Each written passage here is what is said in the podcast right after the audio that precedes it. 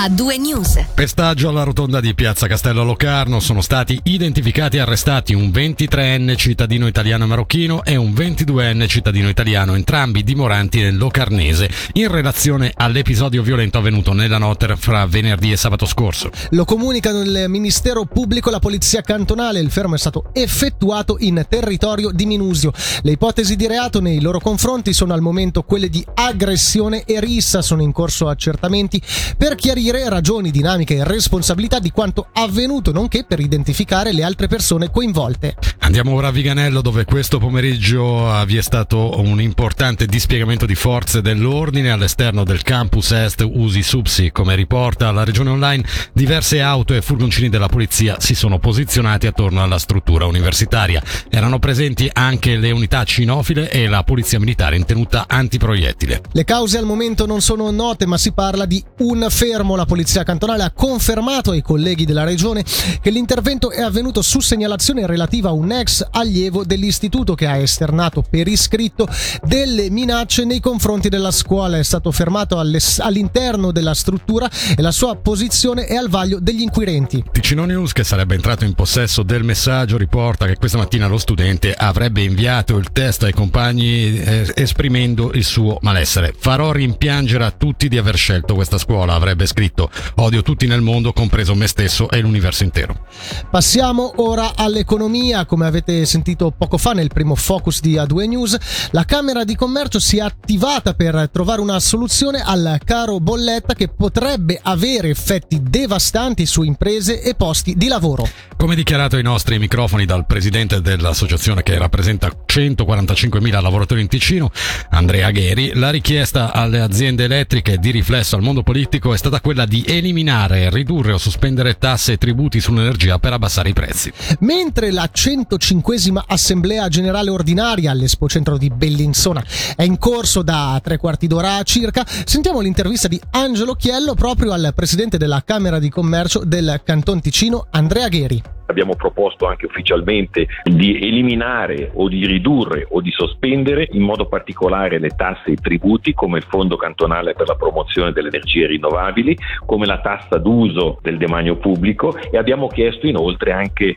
alle aziende di rinunciare e sospendere temporaneamente la distribuzione dei dividendi ai comuni e ai cantoni evidentemente per dare un segnale importante sia alle aziende ma anche ai cittadini. Sono pochi centesimi in realtà, ma però i pochi centesimi che riusciamo a dimostrare di poter risparmiare sono comunque centesimi che eh, il cittadino, rispettivamente le aziende, non devono versare. Avete già avuto il sentimento da parte delle aziende elettriche? Diciamo che c'è in corso una trattativa con loro, una discussione aperta, direi che siamo sulla buona strada, abbiamo trovato comunque convergenza su certi temi, evidentemente adesso questi vanno affinati. Noi ci auguriamo evidentemente di poter spostare delle soluzioni concrete a breve termine.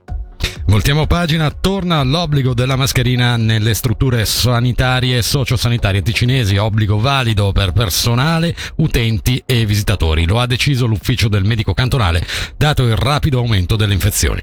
Come ha affermato il medico cantonale Giorgio Merlani alla regione, la, mes- la misura si è resa necessaria anche perché circa il 20% dai, dei contagi da coronavirus sono riconducibili ai cosiddetti casi nosocomiali, ovvero persone che si sono infettate dopo essersi recate in ospedale per altri motivi. Dobbiamo riferire anche di un incidente della circolazione che si è verificato nel pomeriggio sull'autostrada A2 in territorio di Pambio Naranco. Una 26enne automobilista italiana che circolava in direzione sud si è scontrata con un camion. La conducente ha riportato leggere ferite mentre la passeggera dell'auto, una 28enne cittadina italiana residente in provincia di Latina, ha riportato ferite di media gravità. L'incidente ha causato disagi al traffico con la chiusura temporanea di entrambe le carreggiate per le operazioni di soccorso. persone. Lugano città per i giovani sembrerebbe di no, stando ai risultati del sondaggio con lo stesso titolo lanciato dai giovani del centro città di Lugano fra maggio e giugno scorso. La città fa abbastanza. Quali sono le zone più frequentate? È facile tornare eh, a casa la sera? Queste alcune delle domande alle quali ha risposto un campione di 570 giovani fra i 14 e i 25 anni di Lugano e dintorni. Sentiamo Anna Beltraminelli, membro dei giovani del centro città di Lugano che ci illustra quanto è emerso e anche alcune delle proposte lanciate stamattina. Purtroppo abbiamo riscontrato che tanti giovani ritengono che la città non faccia abbastanza durante la maggior parte dell'anno, c'è la necessità di avere più spazi e in parte anche più eventi o più luoghi di aggregazione per i giovani. In più è uscito anche che la, c'è una difficoltà nell'informarsi, l'82% dei giovani hanno detto che non eh, ci sono abbastanza eventi organizzati e quelli che ci sono non sono sponsorizzati abbastanza bene. Infatti gli unici metodi come i giovani vengono a conoscenza dei, degli eventi è il passaparola principalmente o i social network. Eppure l'offerta luganese è in generale molto ricca. Magari alcuni eventi catturano i giovani, ma c'è stato anche detto da alcuni ragazzi che a volte vengono a conoscenza degli eventi dopo che sono passati. Quindi magari i canali attuali non sono quelli giusti per raggiungere i giovani. In più a volte viene richiesto uno spazio aggregativo in cui i giovani sono liberi di fare la loro grigliata, la loro serata e non per forza qualcosa che è incanalato in un'organizzazione.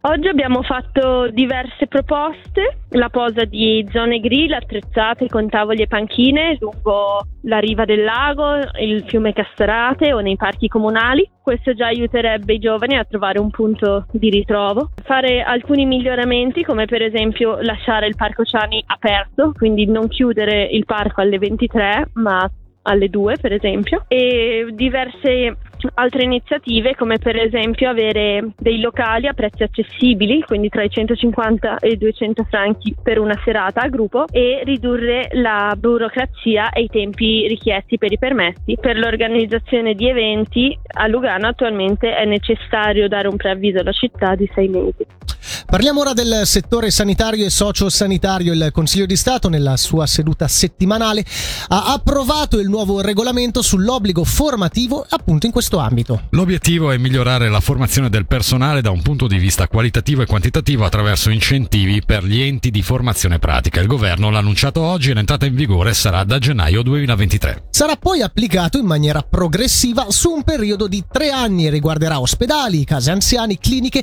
e anche servizi di assistenza e cura a domicilio. Sentiamo il direttore della divisione della salute pubblica del DSS, Paolo Bianchi è un pacchetto di misure volto ad aumentare il numero di operatori sanitari formati nel cantone e soprattutto anche il numero poi di operatori indigeni. Questa misura vuole cercare di aumentare le disponibilità e le capacità di accoglienza delle strutture degli allievi in stage in tutte queste formazioni. È il cosiddetto modello bernese nel senso che è un sistema di incentivi, cioè di bonus malus eh, tra le diverse strutture in funzione di quanto raggiungono dell'obiettivo formativo un modello appunto che nel Canton Berna è già in esercizio da diversi anni e ha dato le sue prove, tra l'altro è un eh, modello che costituirà anche una delle misure previste nell'attuazione dell'iniziativa popolare federale per cure infermieristiche forti. Concretamente viene determinato un obiettivo formativo da parte delle strutture in funzione del personale a tempo pieno che queste strutture impiegano nelle professioni sanitarie e poi le strutture devono accogliere in stato stage gli studenti nelle varie professioni in modo da adempiere questo potenziale formativo espresso in funzione del personale impiegato correntemente. I datori di lavoro sono già molto sensibili, evidentemente accogliere degli studenti in stage significa garantire anche il ricambio poi all'interno delle proprie strutture, quindi è un'occasione anche per mostrarsi a questi studenti che poi magari al termine della formazione scelgono proprio quella struttura per andare a lavorare. Questo eh, strumento mette delle condizioni condizioni un po' più eh, rigorose della semplice volontarietà e dà una base anche conoscitiva dei parametri che possono valere per tutti.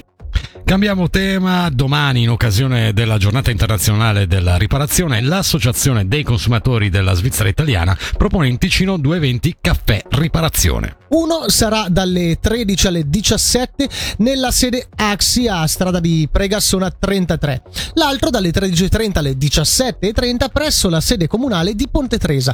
Il caffè riparazione è un'iniziativa proposta dal 2016. L'interesse da parte delle persone per questo tipo di proposte è grande sia per risparmiare che per evitare degli sprechi. Per un bilancio di questi sei anni di attività sentiamo la segretaria dell'Axi Antonella Kreutzer. Diciamo che tutti gli anni c'è sempre molto più interesse perché eh, ovviamente aumentano gli oggetti, piccoli oggetti da riparare, questo anche dovuto al fatto che c'è l'obsolescenza programmata e eh, i nostri riparatori si ritrovano poi a volte anche a dover portare a casa degli oggetti che non hanno potuto essere riparati sul momento. Noi ci teniamo a sottolineare sempre che si tratta comunque di oggetti piccoli, quindi piccoli elettrodomestici, piccoli oggetti, mm, non possiamo chiaramente pensare di riparare a un caffè riparazione una lavatrice o una lavastoviglie, però è vero che nel tempo ci sono stati degli oggetti che um, si pensavano essere impossibili da riparare e invece i nostri riparatori sono riusciti a trovare delle soluzioni. Oggi per esempio sono alle prese spesso anche con i piccoli robotini di casa che eh, magari quelle piccole aspirapolveri o che hanno dei difetti o non funzionano più e loro sono diventati talmente bravi da riuscire a sistemare anche questi. Ovviamente per la tecnologia c'è sempre ancora un po' da vedere, non è sempre facile, però diciamo che ci stiamo specializzando. Siccome vogliamo organizzare sempre più caffè riparazione e appunto la richiesta anche da parte dei consumatori e delle consumatrici aumenta,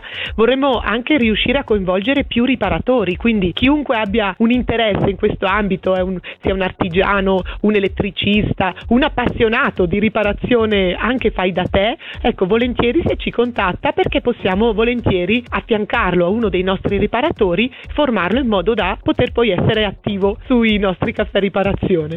In chiusura diamo notizie di un lutto nel mondo musicale. Si è spenta a Lugano all'età di 71 anni. La cantante e compositrice Cristina Moser era malata da tempo.